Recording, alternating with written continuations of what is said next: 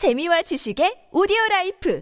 팟빵 안녕하세요. 군사돋보기입니다. 우크라이나 전쟁에 미국이 Lend-Lease 법안을 통해 사실상 무제한의 무기 지원을 시작함에 따라 우크라이나는 전쟁에서 크게 앞서 나가기 시작한 지 오래입니다. 하지만 미국의 지원이 우크라이나에 더욱 커질수록 염려되는 부분이 있습니다. 미국이 우크라이나에 대량의 무기와 탄약을 지원해 또 다른 거대한 전쟁을 수행할 여력이 부족한 지금 이 시기에 다름 아닌 중국이 대만을 침공할 경우 과연 이를 막을 수 있겠느냐는 것인데요. 우려스럽게도 이 같은 주장은 일부 군사 전문가들이 아니라 현지 시각 10월 19일 Atlantic Council 주최 토론회에서 마이클 길 길데이 미 해군 참모총장이 주장한 것입니다. 그는 빠를 경우 중국이 올해 안에 대만을 침공할 수 있다는 충격적인 경고를 내놓고 있으며 최근 3년임을 확정지은 중국의 시진핑 국가주석이 국내 정치적 불만을 외부의 전쟁으로 돌리게 하기 위해 버려서는 안 될 일을 벌일 수 있다는 우려가 중국과 대만 사이에서 급격히 증가하고 있다는데요. 뿐만 아니라 최근 중국이 엄청난 예산을 쏟아붓고도 결국 실패한 반도체 굴기를 실현시키기 위해 대만으로 침공해 대만의 TSMC의 핵심 인력들을 강제로 데려와야 한다는 보고서가 유출되는 일까지 벌어졌습니다. 마이클 길데 미 해군 참모총장은 단순히 중국의 시진핑 국가주석이 어떤 언급을 했는가를 떠나 중국인들이 그동안 어떻게 행동해왔고 무엇을 해왔느냐 하는 것에 바탕을 두고 상황을 판단했다고 합니다. 지난 20년간 우리는 중국인들이 무언가를 이행할 것이라고 예고했던 일정보다 기습적으로 더 빨리 일을 벌였다는 사실을 잊지 말아야 한다고 길데이 미 해군 참모총장은 경고했는데요. 이를 충분히 뒷받침할 만한 증거가 얼마 전 중국의 전쟁 계획 발표에서 언급되었고 마이클 길데이 미 해군 참모총장은 미국과 자유세계 국가들이 중국의 대만 침공에 대비해야 한다고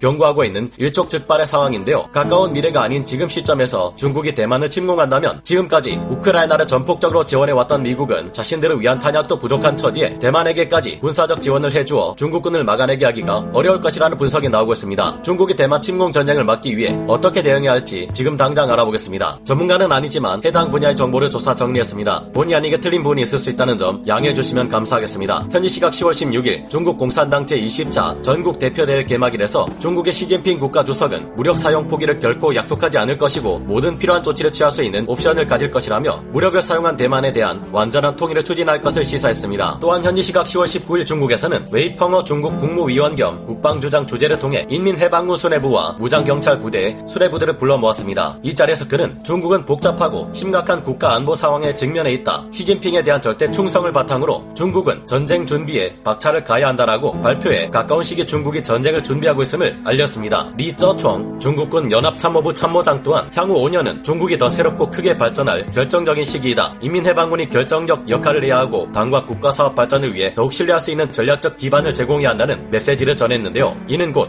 5년 후인 2027년까지 중국이 군 전력을 더욱 강화시킬 것이라는 점을 분명히 말해주고 있으며 당과 국가 사업 발전을 위해 더욱 신뢰할 수 있는 전략적 기반이란 아마도 대만에 대한 침공 전쟁을 말하는 것이 아닌지 많은 이들의 우려를 자아내게 하고 있습니다. 2006년 대만 국방부에서는 중국이 대만을 침공할 경우 개전 이후 18일 만에 대만 섬이 완전 점령당할 것으로 추정했습니다. 개전 직전 중국에서는 전투기와 폭격기 1,500여 대를 전진 배치시키고 제15 공수군 3개 사단이 이동, 동해 및 남해 함대의 전투함 50척과 14척의 재래식 잠수함이 출동해 제2포병 부대 발사기지로 이동할 것으로 내다보았는데요. 이때 대만에서는 현역 병력 33만 명과 예비군 40만 명을 동원해 마찬가지로 전쟁 준비에 나서게 됩니다. 다음으로 대만에 대한 중국의 본 격적인 침공 전쟁이 개시되면 제2포병 부대가 단거리 미사일 200기를 동원해 대만 전쟁 지도부 및 전략 시설에 대한 파상 공격을 퍼부을 것으로 대만 국방부는 전망했습니다. 이때 중국의 공군 전투기들과 폭격기들은 대만의 전략 시설을 집중 타격하게 되고 대만 측에서는 이에 미라주 2000 전투기와 F-16 전투기 등을 동원해 맞설 것으로 전망했는데요. 개전 이후 7일이 지나면 중국은 동원한 전투기의 72%에 해당하는 1000대 전술기들을 손실하게 되지만 여전히 압도적인 숫자의 전투기들로 제공권을 장악할 것을 예상했습니다. 반면 이때 대만은 전체 전투기의 68%를 손실하게 되고 100대의 전투기만이 남게 됩니다. 개전 이후 8일 중국은 대만의 제공권을 장악하며 동해 및 남해 함대에 세계 상륙 함대를 대만 섬에 상륙시키게 됩니다. 대만은 이때 4척의 잠수함을 동원해 중국 상륙 함대의 30에서 32%를 격침시키게 되는데요. 그럼에도 불구하고 대만의 잠수함이 부족해 중국의 상륙을 저지하는 데 실패하게 되고 결국 개전 이후 18일 중국은 상륙 10여일 만에 대만을 완전 점령하게 되는 것으로 대만 국방부는 예상했습니다. 중국군과 대만군의 군사력 차이가 워낙 압도적인 데다 2006년 이후로 중국은 비교할 수 없을 만큼 군사력을 증강시 시켜 이때 중국 군사력과는 비교할 수 없는 수준을 갖추게 된 만큼 대만으로서는 불안할 수밖에 없을 겁니다. 국제사회에서도 중국이 침공 전쟁을 벌여 대만 통일을 추진하는 것을 결코 좋게 보지 않고 있으며 중국은 대만을 침공할 경우 세계 최대의 반도체 위탁 생산 업체인 대만 TSMC마저 집어삼킬 것이 분명해 보입니다. TSMC의 창업자인 장종버우 전 회장은 중국이 대만을 침공할 경우 TSMC의 전부가 파괴될 것, 나 같은 사람들이 많이 죽게 될 것이라 우려했는데요. 중국이 대만을 장악하게 될 경우 대만의 반도체 산업을 통제하여 외교적 무기로 활용할 것이 뻔히 예상됩니다. 중국은 이미 한국이 공격 무기 체계가 아닌 그저 고고도 미사일 방어 체계에 불과한 사드를 설치한 것에 대해서도 극심한 경제 보복 조치를 취했고 일본과의 영토 분쟁 때문에 희토류 금수 조치를 취하는 등 주변 국가 타협하려 하기보다는 힘으로 제압하고 찍어 누르려는 행보를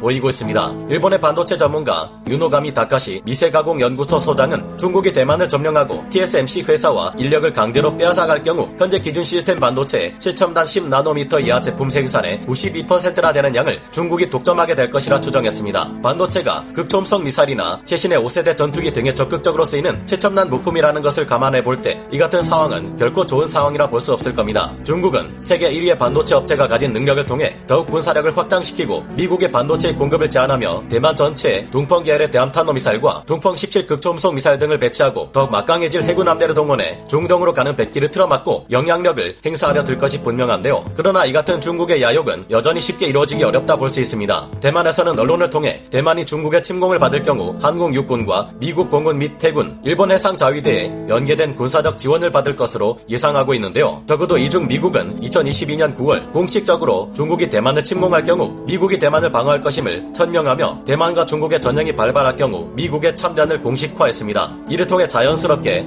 아시아 태평양 지역에서 미국의 핵심 주요 동맹인 우리 대한민국, 일본 또한 대만에서 급변 사태가 발발할 경우 개입할 가능성이 크게 높아졌습니다. BBC를 비롯한 해외 여론에서는 대만이 중국의 무력 침공을 받을 경우 한미일을 포함해 필리핀마저 참전해 한국, 미국, 일본, 필리핀으로 연결되는 해양 저지선으로 중국을 봉쇄하는 형태의 지원도 가능할 것으로 예상하고 있는데요. 현지 시각으로 지난 8월 9일 블룸버그 통신의 보도에 따르면 미국 내 싱크탱크인 미 전략국제문제연구소 CSIS 등의 전쟁 시뮬레이션 결과에 따르면 2027년 이내 중국의 전면 침공을 가정한 22개 시뮬레이션 모델 중 18개에 달하는 모델에서 중국이 상륙 작전부터 대만 점령까지 모두 실패해버릴 가능성이 높다는 연구 결과를 나타낸다고 합니다. 여기서 이미 중국의 대만 침공은 미국의 강력한 군사력에 의해 막혀버렸는데 심지어 이 결과에는 우리 대한민국과 일본, 호주와 같은 친서방 국가들의 참전을 배제했을 때의 결과일 가능성이 높아 중국이 대만을 무력으로 점령할 실제 가능성은 더욱 낮을 것이라 판단되기도 하는데요. 이미 세계 최고 수준의 감시 정찰망을 가진 미국이 있어 중국에서 대만을 침공하기 위한 조짐을 보일 경우 미국이 가장 먼저 알아채 중국의 선제 공격이 이뤄지기 전에 이를 저지하려 할 가능성이 높다고 군사 전문가들은 분석하고 있습니다. 우발적이든 계획적이든 대만을 침공할 경우 중국은 러시아 따위와는 비교할 수 없는 진정한 세계 최강 미국 그리고 영국과 여러 유럽 국가들은 물론 한국과 일본, 호주, 동남아 국가들까지 모두 단독으로 상대해야 하는 입장이 되기에 현실적으로 성공할 가능성이 굉장히 낮다고 볼 수 있는 상황이 되었는데요. 대만군은 중국군에 비해 군사적으로 열세에 처해 있기 때문에 중국군이 침공을 감행할 시 방어전과 지연전을 중시합니다. 그래서 중국군이 전력상으로는 대만군의 우위를 점해도 선제 공격으로 대만을 점령할 가능성은 매우 낮다고 보는 것이 일반적인 군사 전문가들의 견해인데요. 중국군의 상륙 전력으로는 대만 해협을 건너기에는 부담이 너무 크며 그 과정에서 열척 내외 상륙함만 파괴되어도 중국군은 상륙 가능한 전력의 40%를 상실하게 되기 때문입니다. 중국 정부가 강력한 권력을 사용해 민간 선박을 징발해 중국군을 상륙시키려 해도 기뢰로 가득한 대만의 해안 방어 전력을 격파하고 상륙하는 것은 쉽지 않은 일이며 상륙 교두보를 확보하고 항구를 미리 점령하지 않은 이상 민간 선박을 동원한 상륙 작전도 힘에 붙일 가능성이 큰 것으로 판단됩니다. 중국군이 앞으로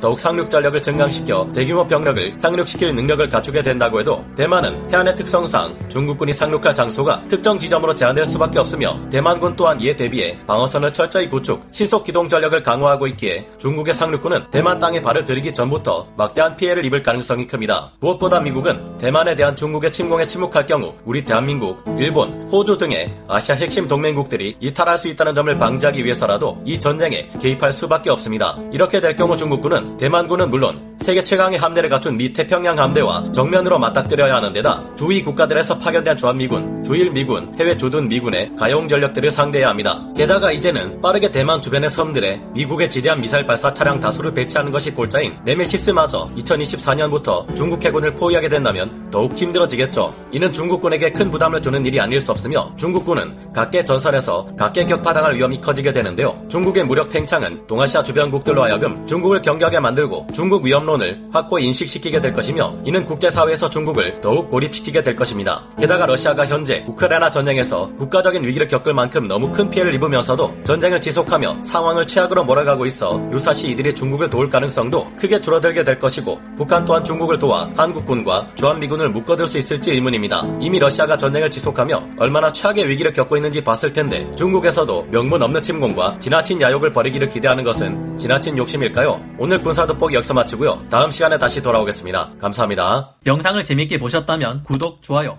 알림 설정 부탁드리겠습니다.